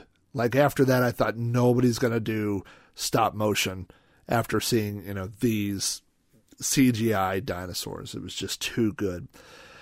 93, uh, they opened a different drive in, and my wife and I started going to the drive in. Of course, we were just dating at the time, um, but I remember we went to a double feature and we saw In the Line of Fire and Menace to Society. In the Line of Fire is a Clint Eastwood movie where he's trying to, I think, keep the president from getting assassinated, and Menace to Society is a gang movie. And let me tell you what, that drive in theater changed about 10 o'clock. I mean, all the people that were there for In the Line of Fire left, and all of a sudden it was lowriders and um, people I did not feel safe being around. And we ended up leaving halfway through because people were yelling. Uh, and uh, it just we didn't feel safe, so we we left. Uh, but that theater would always have weird combos of movie. We went '94, uh, and we saw a double feature with Beverly Hills Cop 3 and Blue Chips, starring Nick Nolte. Uh, another weird combination of movies, but I definitely remember uh, Beverly Hills Cop 3 uh, and laughing a lot at that. Also in 1994, Halloween night, the theater in our local mall had a showing of the original Faces of Death. Now, let's talk about Faces of Death for a minute. I'm I don't know if you've seen Faces of Death or not, and there are at least five, six, seven different Faces of Death movie, and then tons of knockoffs and things like that. Faces of Death was the original shockumentary that supposedly contained footage of real people getting killed. So that was the draw. It has come out that Faces of Death is not real, and you could go online. That They've actually they've done interviews with the director, um, you know, and they talk about how they did different things. And uh, you know, there was the scene where the guy gets eaten by the alligators, I think, and there's the a, a satanic ritual where they eat the organs of some girl, and they of course they joke about it. They're like, "Oh yeah, that's all just food coloring and and whatever." And then there's the uh, of course, the scene, the, the, maybe the most famous scene where the people go to the restaurant and eat the monkey brains, and they talk about how they made fake monkey brains to eat and stuff like that. So most of it is not real, but it has been intermixed with footage of things that are real, accident victims and and autopsy victims and people being uh, cremated, and that it's just not for me. It's not for me. Um, you know, the, the stuff that's fake, that's presented as being real, whatever. I, that doesn't bother me, you know. But seeing dead people, it's just not entertainment for me. You know, I, if we watch a, uh, not to get on a soapbox, but but uh, the horror genre over the years has changed. Um, and you know, when I see like '70s type horror, uh, you know, I I like those movies, and even '80s horror uh, the early you know slasher films and stuff, especially the ones you know like um, April Fool's Day or Slumber Party Massacre, or whatever. Um, it, those are uh, they're they're my, they're candy. You know what I mean? They're they're cotton candy type movies. You watch them, you enjoy them, uh, and you get rid of them. Uh, and even some of the stuff in '90s, and and you know, there's there's so many different types of horror uh, that um, uh, you know, you can't just say horror. I mean, there's Japanese horror, there's psychological uh, horror, and there, there, you know. So, but if if the movie has a good plot, I mean, and I'm thinking of things like, oh, um, The Ring, uh, you know, uh, something that has a plot or what. Like, I I enjoy those types of movies. You know, uh, even the original Saw I thought was good, but when they got to, I think Hostel was the cutoff for me. I was like, this isn't for me. Like just watching people get hurt is not for me. And definitely watching real footage of people being hurt or maimed or killed or, uh, you know, after footage after those things have happened is not for me. I'm not saying that there's not a market for it. Obviously there is, or they wouldn't be making them and they wouldn't be selling those things. But for me, there's so many other things out there to enjoy. I just think of all the movies I haven't seen yet in my life or all the books I haven't read uh, and um, I'm kind of getting on a soapbox here. I need to get through this list because this episode's going on too long. Um, but uh, uh, th- there's definitely, you know, like I said, a market for that, but I'm not that market. And so uh, I'm sure I had seen Faces of Death before that, but when we went to the theater and just watching that stuff on the big screen, it really turned me off uh, of, you know, all that stuff. It was just not. Uh, I don't know. I felt like guilty and sick to my stomach watching it on the big screen, and so uh, that that cured me of wanting to see any more of those uh, types of movies. 1995, uh, there were two quick memories. One is of the movie Hackers. Uh, obviously, I identified with hackers and being a hacker, um, not to the extent of you know like these people that were going to jail and doing things. But I was always on the Commodore days. We were always doing things that would probably get us in trouble. And same thing with the PC d- days, you know. And of course, uh, uh, I had gone into the the PC world, and we were doing all these crazy uh, things. And so, 1995, I mean, would have been around the epitome of that. And uh, of course, all my hacker friends didn't look like the people in the movie Hackers. Uh, none of them owned rollerblades in real life. Uh, and all my friends had a lot more pimples uh, and long hair and did not look like they had come from fashion magazines. Uh, but it was a, a, a silly movie, you know. I mean, as far as movies go, it was. Uh, I think there's a um, "How Did This Get Made" episode about uh, hackers, and that's a, a, a pretty good episode to listen to. They really pick it apart. I also remember seeing uh, Mortal Kombat. A coworker of mine and I went after work to go see Mortal Kombat. Um, I was big into video games and arcade games, and and um, I had not seen uh, what is it, the Bruce Lee as a Game of Death. I'm not sure which one it is, but uh, you know when I saw that, I even saw that recently, and I was like, wow, Mortal Kombat is literally a remake of that Bruce Lee movie. Um, but I, I enjoyed it and, uh, you know, it was campy and the people that, that were railing against that movie, I think they kind of missed the point of a Mortal Kombat movie. It was, it was entertaining and I, I enjoyed it. Um, in 1996, uh, my wife and I moved to Spokane, Washington for a year and a half. And that was the time when the Star Wars movies were re-released, the special editions. I went and saw all those. Um, I was not thrilled with what they had done, you know, putting Jabba the Hutt back into, uh, you know, Star Wars. That was weird.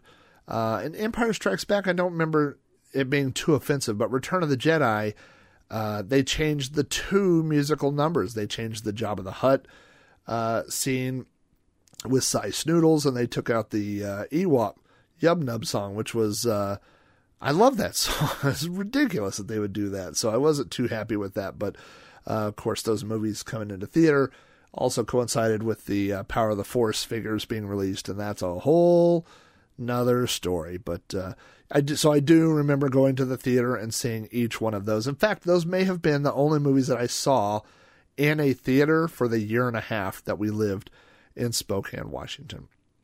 We moved back in 98 and in 1999 uh, we got hooked up with some uh, like a, a, telemarketing kind of thing where they would call you and you would review, uh, give your your feedback on modern music and movies and things. You just press the numbers into your phone, and when you did it, when you completed it, you would get a free set of tickets. And we got th- movie tickets for three different movies.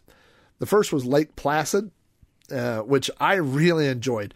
I know people say that movie doesn't stand the test of time, but I again, maybe it's, uh, you know, looking at it with nostalgic uh, rose tinted glasses. But I liked the original Lake Placid, and you had Betty White, who was, you know, actually feeding the the uh, alligator.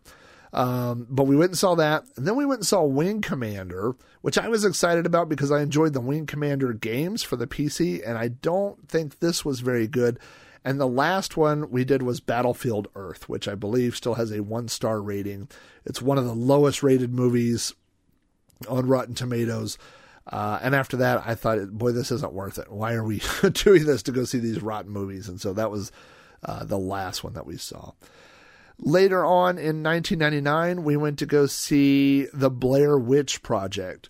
Um, the Blair Witch Project was a wonderfully marketed movie. You know, people didn't know if it was real or not. People thought it was real.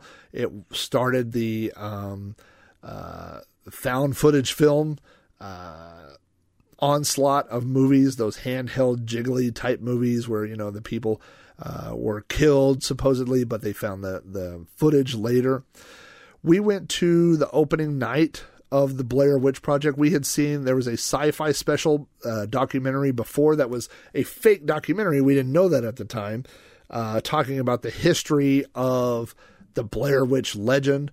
We went to this uh, theater, and there were six of us, and the only seats left were in the front row. I hate sitting on the front row of a theater, but that's what we did. Um, and then, uh, of course, at the end of that movie, you have the jarring ending where they they see the Blair Witch, and then the footage cuts off. And that movie, everybody left the theater, and it was like 50 people standing on the sidewalk outside the theater discussing theories. Did this happen? What'd you think about this? What? I'm like complete strangers standing around discussing the Blair Witch Project. Um, so it was uh, it was a very unique experience where uh, you know people and people were still arguing was it real? Was it not real?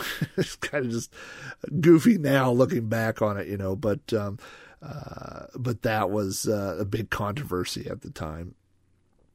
Then we have episodes 1 2 and 3 of Star Wars. Those were released in 99 2002 and 2005 uh, I remember when the original trailer for episode 1 leaked uh, and I downloaded it. This was back in the days of Real Video. Do you remember that? Where they would you would download, uh, you know, I don't know what the resolution was, 200 by something or whatever. It was terrible. And I watched it at work and I started crying. When they showed Yoda, I was like, oh my gosh, it's Yoda. And I was just choked up. Uh, and so I did, uh, well, I should tell this story that they, uh, said that they were going to start selling tickets, I think, at 6 p.m. So we, uh, my wife and I, took a break from uh, work at lunch. We went to down to the local theater to see if we could find tickets, and the line was like a mile long. I mean, there were hundreds and hundreds of people in line, and this was at noon, and they weren't going to start selling tickets until six. So we, I really wanted to see it opening day to keep the tradition going, but there was no way, you know? And so we were leaving and we were driving by the line and someone yelled my wife's name and we looked and it was a friend of hers from church and they were fourth in line. And so we, we stopped the car and we went up and, and, uh, you could buy up to 10 tickets and they said they were buying six. So they could buy four more tickets. And they said they had been there since eight in the morning, and I said, "Have you had lunch?" And they said, "No." I said, "I will go to McDonald's right now and buy you lunch if you will buy us the other four tickets." And he said, "Sure." So we went to McDonald's. I bought um, you know a bunch of Big Macs and fries and stuff, and went back, and and he was there, and I think his girlfriend was there, or maybe his buddy or something. I don't remember, but there were two people, and so we bought like four burgers and giant drinks and all this, and dropped them off, and and uh, so that's the guy that bought me my tickets to Star Wars Episode 1, and we got them later, and we went uh, at the midnight showing, and then the next day we got tickets for like the 4 o'clock showing. So I saw it twice, technically, on, on opening day. And that was a movie that uh, I loved. I absolutely loved Episode 1, and it wasn't until, you know, the sheen wore off and Jar Jar got on my nerves and the whole plot, you know, of the Republic blockade and all that. You know, just uh, after a while, it sunk in that it wasn't the best movie. But when I saw it, you know, I guess I, I took away the good parts. You know, the Darth Maul battle and the and different things like that. Um, at first, you know, so uh, and then we saw episode two in 2002 on opening day and episode three. Now, episode three in 2005, I took my son. We went to a late night showing, uh, and I, you know what? That's that's not true. I went to the midnight showing uh, with my wife and my dad, and then we went the next day, and I took my son, and he was uh, three, three and a half, and I uh, uh, maybe four and a half, and uh, yeah, um, just doing some math here, and I um, the part where Anakin falls into the lava and gets burned, I covered his eyes. I was like, "Don't watch this," you know. I was really, I thought that might be too much for him, but I let him watch everything else. Um, but uh, yeah, so that episode three continued the tradition. You know, I had seen other than the original Star Wars, I had seen every Star Wars on opening day with my dad, and so episode three. I saw at midnight with my dad, and then the next day I saw with my son. So that was uh, kind of the the transition there. 2005, I also took uh, my son to go see King Kong along with my nephew. Uh, I had not seen uh, King Kong before I took them, and I believe this was actually may have been before uh, episode three. so First mistake if you're going to take a three and a half, almost four year old kid to go see a movie, don't pick a three hour one. Uh, and number two, I had no idea that uh, King Kong wouldn't show up until hour two.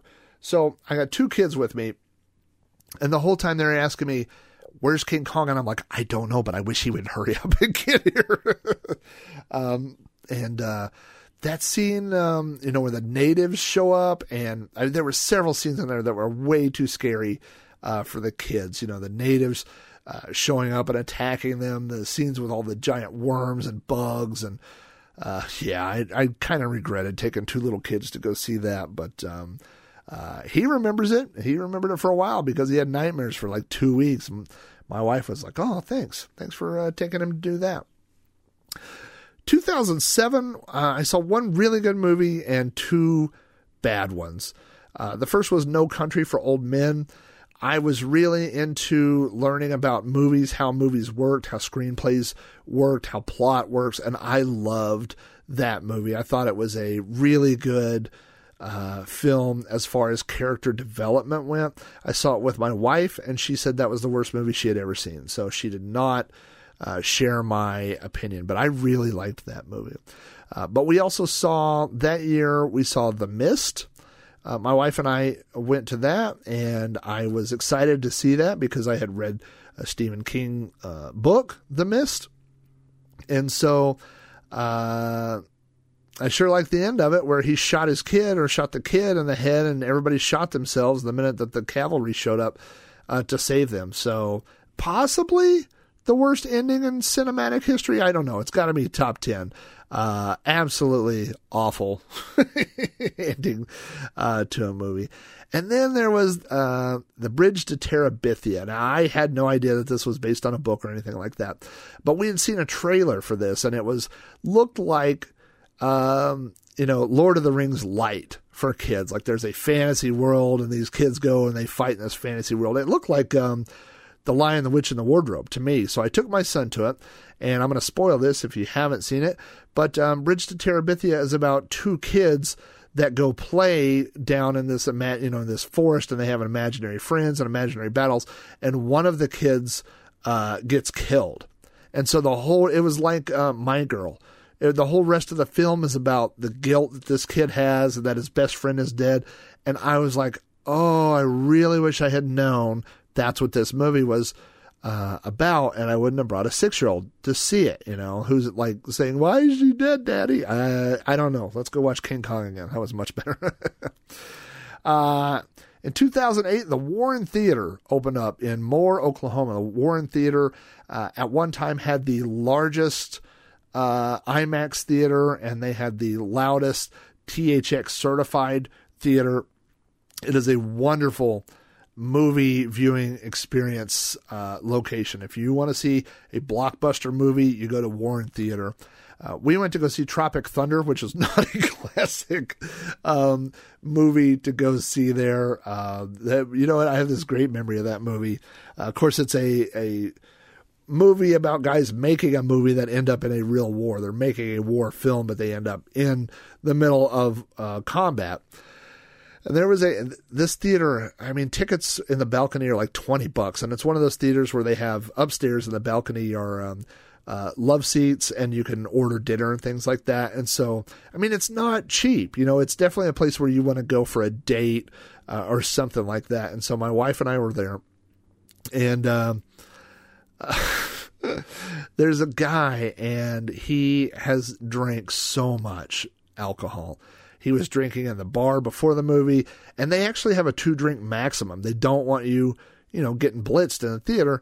Uh, but this guy was already drunk, and he is standing up and screaming like, "That's what you get from America!" And he's yelling, and I'm pressing the call button, and the people are like, "Oh, can we get your refill?" I'm like, "You gotta deal with this guy. Like we paid so much money for these tickets, you know, and they moved us, but there's nowhere to move. I mean, you're in a theater, you're in a balcony area, so no matter where you are, you can hear this guy. And then uh, eventually they did escort him out. But that's my memory of of Tropic Thunder is is the drunk guy uh, who was in front of us. We also saw The Day the Earth Stood Still there, the remake with Keanu Reeves and and um, that's what sold me on that theater. There's some some bass uh, when the UFO is landing and stuff, and it shook the whole place. I, I mean, it shook my stomach, which hadn't happened in a theater in a long time.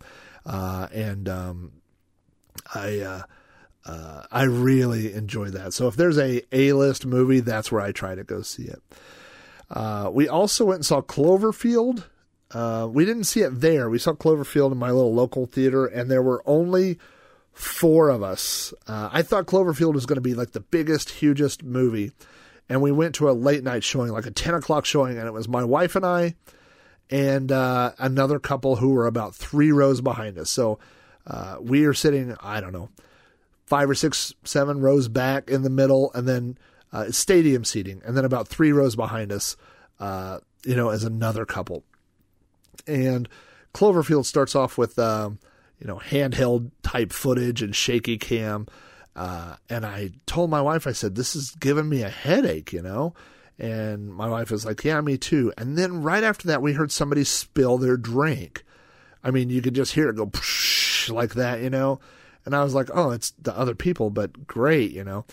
And so then I, I kind of looked around and they were leaving and then the girl threw up a second time. So it hadn't been her drink. She had just gotten such a headache from the, the shaky cam that she threw up in the theater. So uh, the good news is that we had the theater to ourselves for the rest of the night. The bad news is it smelled like uh, regurgitated popcorn and, and, soda the whole time. So, um, but uh, yeah, we went and saw Cloverfield. We also went on vacation uh, to Galveston, Texas, and uh, Morgan, my daughter was oh gosh, two and a half at the time, and was really fussy. I think she was sick. And so my wife said, Why don't you take Mason to go to a movie? This is the only time I can ever remember of being on vacation and going to a movie. And that was when Indiana Jones and the Kingdom of the Crystal Skull was out. So uh, I took Mason to go see it. We watched it. I thought it was dumb. Uh, that's that. I don't have great things to say about that movie. It was too much CGI, you know, and um, uh, Indiana Jones. If you watch like the making of of the original Raiders of the Lost Ark, there's all these original stunts that were performed by people, and I felt like the thing where the scene that made me mad was Shia LaBeouf. Uh, going through the CGI forest with the CGI monkeys. And I thought it was a slap in the face to the original film where all these stuntmen, you know, where they do the thing where he slides underneath the truck and he's being drugged by the, you know, he's got his whip wrapped around the either the bumper, the axle, and um, you know he's being drugged by the truck. And the, there's the stunt where um, he rides the the giant. Uh, uh, statue where it breaks through when they're inside the well of souls and those type of things that were actually performed by stuntman. and i just thought it was kind of insulting to the the heritage or the legacy of Indiana Jones, the spirit of the original film. So that that was my opinion. Um, we're almost done here, guys. I've got uh, five or six left. In 2009, uh, we went back to the Warren Theater to go see Avatar. That was the first 3D movie that I had seen there. Um, and so this is a funny story. We we sat up in the balcony, and there's the scene where all the um, I think they were the Na'vi or something. It's been a long time since I saw that, but um, they're all like gathered in the forest, and they're like things that are up close and things that are far away, and then all of a sudden there's like a uh, a person and they're really close, you know. And I was like, "This is amazing!" Like the footage looked really good, um, but then it turned out it was the waitress bringing me a drink, uh, and so you know I thought it was part of the movie, but then when I realized it was a lady, I jumped. I was like, ah! like that. And um, anyway, it was funny. Uh, but I before that, I thought these are great effects. it turns out she was not a Na'vi; she was a uh, waitress. Um, we went and saw Up that year I took the kids. Uh, I watched the first 10 minutes of, of Up. I think that's the saddest 10 minutes uh, that I've ever seen in a film. I'm sure people know about it now, but it, it's a 10 minute flashback running through a couple's entire life. And, you know, it changes. If you watch the first 10 minutes of Up, it will change the way, if you ever see an old person by themselves again in the grocery store uh, or the mall or something, it will change the way you see those people. It did, it did for me um, in 2009, we also that's the year that we had the uh, uh, birthday party at the drive-in. They were showing a triple feature. It was District Nine, which I thought was really good. Uh, I really love the effects, and I really love the whole story. The comparison with the you know aliens from outer space uh, and aliens coming into the country, uh, and then uh, G.I. Joe was one of the films, and I could not get into it. But the kids were wallering around, and and um, I've never gone back and watched it or any of the other films. I, I don't know if they're any good or not, to be honest with you. But um, you know, that's a I guess a good example of the experience ruining the film for me. I've never gone back and watched the film just because uh, I couldn't uh, get into it there in the theater. 2010, uh, they opened another theater near me where they didn't open it; they kind of reopened it and redid it. It was the uh, AMC theater at the mall. And they added that's when they added all the um, reclining seats and reserve seats. And, and my buddy and I went and saw Piranha 3D, uh, which I really really enjoyed. Uh, but to me, that was um, I, what sticks out to me in my mind for that viewing experience was. Uh, other than the Warren Theater, this was the first time where, like a normal theater, I had gone and they had upgraded everything, like the seats all reclined and and uh, you know you have the little automatic button to make them recline and go back, and and big cup holders, and and um, it was like a, a, an attempt to get people to come back to the theater. That's the way I saw it. Of course, we had Netflix and Redbox and all these other uh, ways to watch movies at home, and so that really. Uh, uh, was something that you know I thought that was an attempt to get people to get back into the theaters, and it kind of worked. I mean, I enjoy that. I don't want to be uncomfortable. I don't want to be uh, you know, scooped up or sitting right on top of somebody else. So, um, uh, yeah, that was uh, uh, a good effort on their part. And then uh, 2013, uh, and this is uh, next to the last one. we had my 40th birthday party. My wife planned it, and what she did was at the Warren Theater, they have a room called a director's suite. They have a few of them, and you can actually, it's a smaller theater, and you can rent the entire theater. And so that's what we did uh, or that's what she did for me. So she invited, uh, I think, you know, however many of my friends. I think it seats either 24 or 30 people. It's a slightly smaller screen. The, the movie was super loud. I loved it. Uh, and we saw uh, Elysium. Uh, and one of the plot points of that is that there's a lady. It's like all the um, uh, the rich people uh, live on the planet and the poor people live in space, or maybe it's vice versa. I don't remember, but um, but one of the plot points is that the, they're trying to, you know, the poor people want to go to where the rich people are because they have all this technology. There's a lady and her her kid is sick with cancer, and she wants to get to where the technology is to to um, cure her her child. And uh, some friends of ours, their son had been diagnosed with leukemia, and they hadn't done anything for a while, but we got him to come out of the house uh, and to come to my birthday party. And so we watched this movie, and I was I felt so bad. I had no idea that that's what the movie was about. Um, and of course, I mean, you can't control that, and they didn't feel bad about it, but I I felt bad about it. Uh, so that really sticks out to me. But um, I tell you what, I hate. Uh, I just I was just talking about this on a, a forum the other day. I hate the way people act today in movies. Um, I, the way I was raised, you stop talking when the previews start. And I know that there's a lot of commercials and stuff before now, but the previews are enjoyable to me, you know, just like the movie. So, um, you know, when the previews start, you stop talking in a loud voice, you turn your phone off, put it in your pocket. Um, if you've got stuff that's going to be loud, food that's going to be loud when you open it, you open it before then, and then you be quiet and you watch the movie. And you know, the way that people watch movies today it just drives me crazy. My ADD takes over, and all of a sudden I can see this guy on his phone, and this these people talking, and this kid standing up, and this person kicking a chair, and I just can't focus on the movie. You know, so. Uh, I really enjoyed that experience of the director's thing because, first of all, it was all my friends. Uh, so, and all my friends know I'll kill them if they're on their phone during the theater. So, uh, so it was really, really enjoyable. Can't afford to do it all the time. I think, uh, it's about 10 bucks and you basically rent every chair. You pay for every chair. So whether it's 24 or 30 chairs, I mean, that's the price times 10 bucks, you know, but, um, I mean, as far as parties, and then uh, of course you can order food and drinks. They they do all that stuff in there, so it was um, very very enjoyable movie experience. The last one that I have for you, and I'm sorry this episode got so long. I didn't realize it was going to be this long. Uh, was Star Wars Episode Seven. Now my family and I had gone on vacation. Uh, we were, uh, if you recall, we were on our way to our Hawaiian cruise, and uh, the cruise was leaving the same day that Star Wars Episode 7 was coming out. And I told all this on the other episode, so I'll just run through it. But we ended up seeing it uh, in Los Angeles across the street from uh, the Chinese theater uh, at uh, El Capitan, which is owned by Disney. And I had my kids with me, my wife with me. And this was the Star Wars movie that people had been waiting for for a long time. And I know it's not perfect. It's not it's not great, you know, but it's the Star Wars movie we got and people were there and people were there in costume and people were outside with their lightsabers lit up and people had Yoda backpacks on and guys dressed as Darth Vader were being interviewed by local news and there were hundreds of people wrapped around this this uh, building. Some were waiting to buy tickets. Some like us already had our tickets.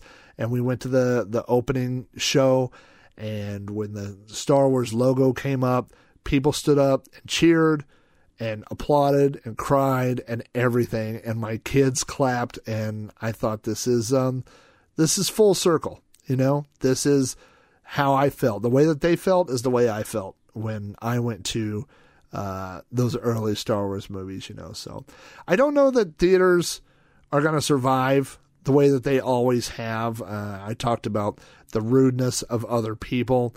Uh, I know they have, you know, the, the theater, it's kind of like the, the gas stations. You know, gas stations don't make that much money off of gas. They make it off of the things that they sell you uh, while you're getting gas. And um, movie theaters are the same way. They don't make that much money off of the ticket sales. They make it off of concessions and, and things like that.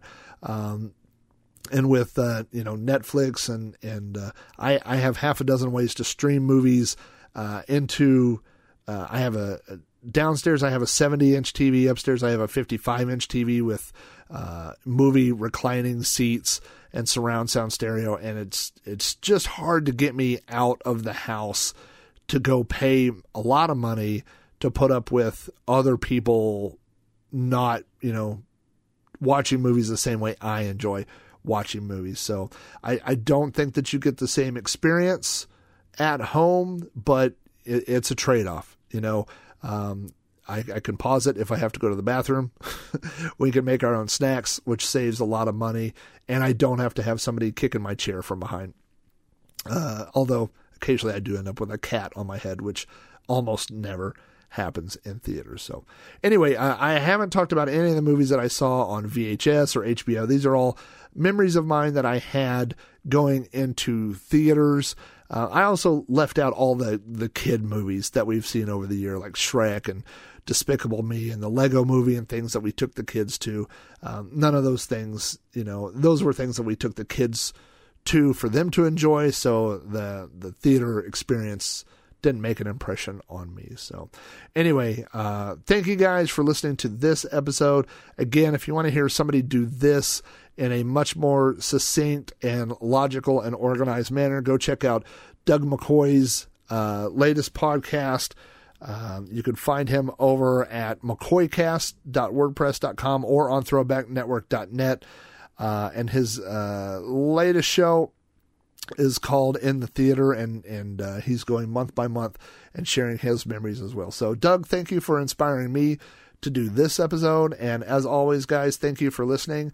And uh, I've got some pretty cool stuff planned coming up in the near future. So uh, that's uh, wraps up these movie theaters. That wraps up another episode of You Don't Know Flack. Thanks so much for tuning in.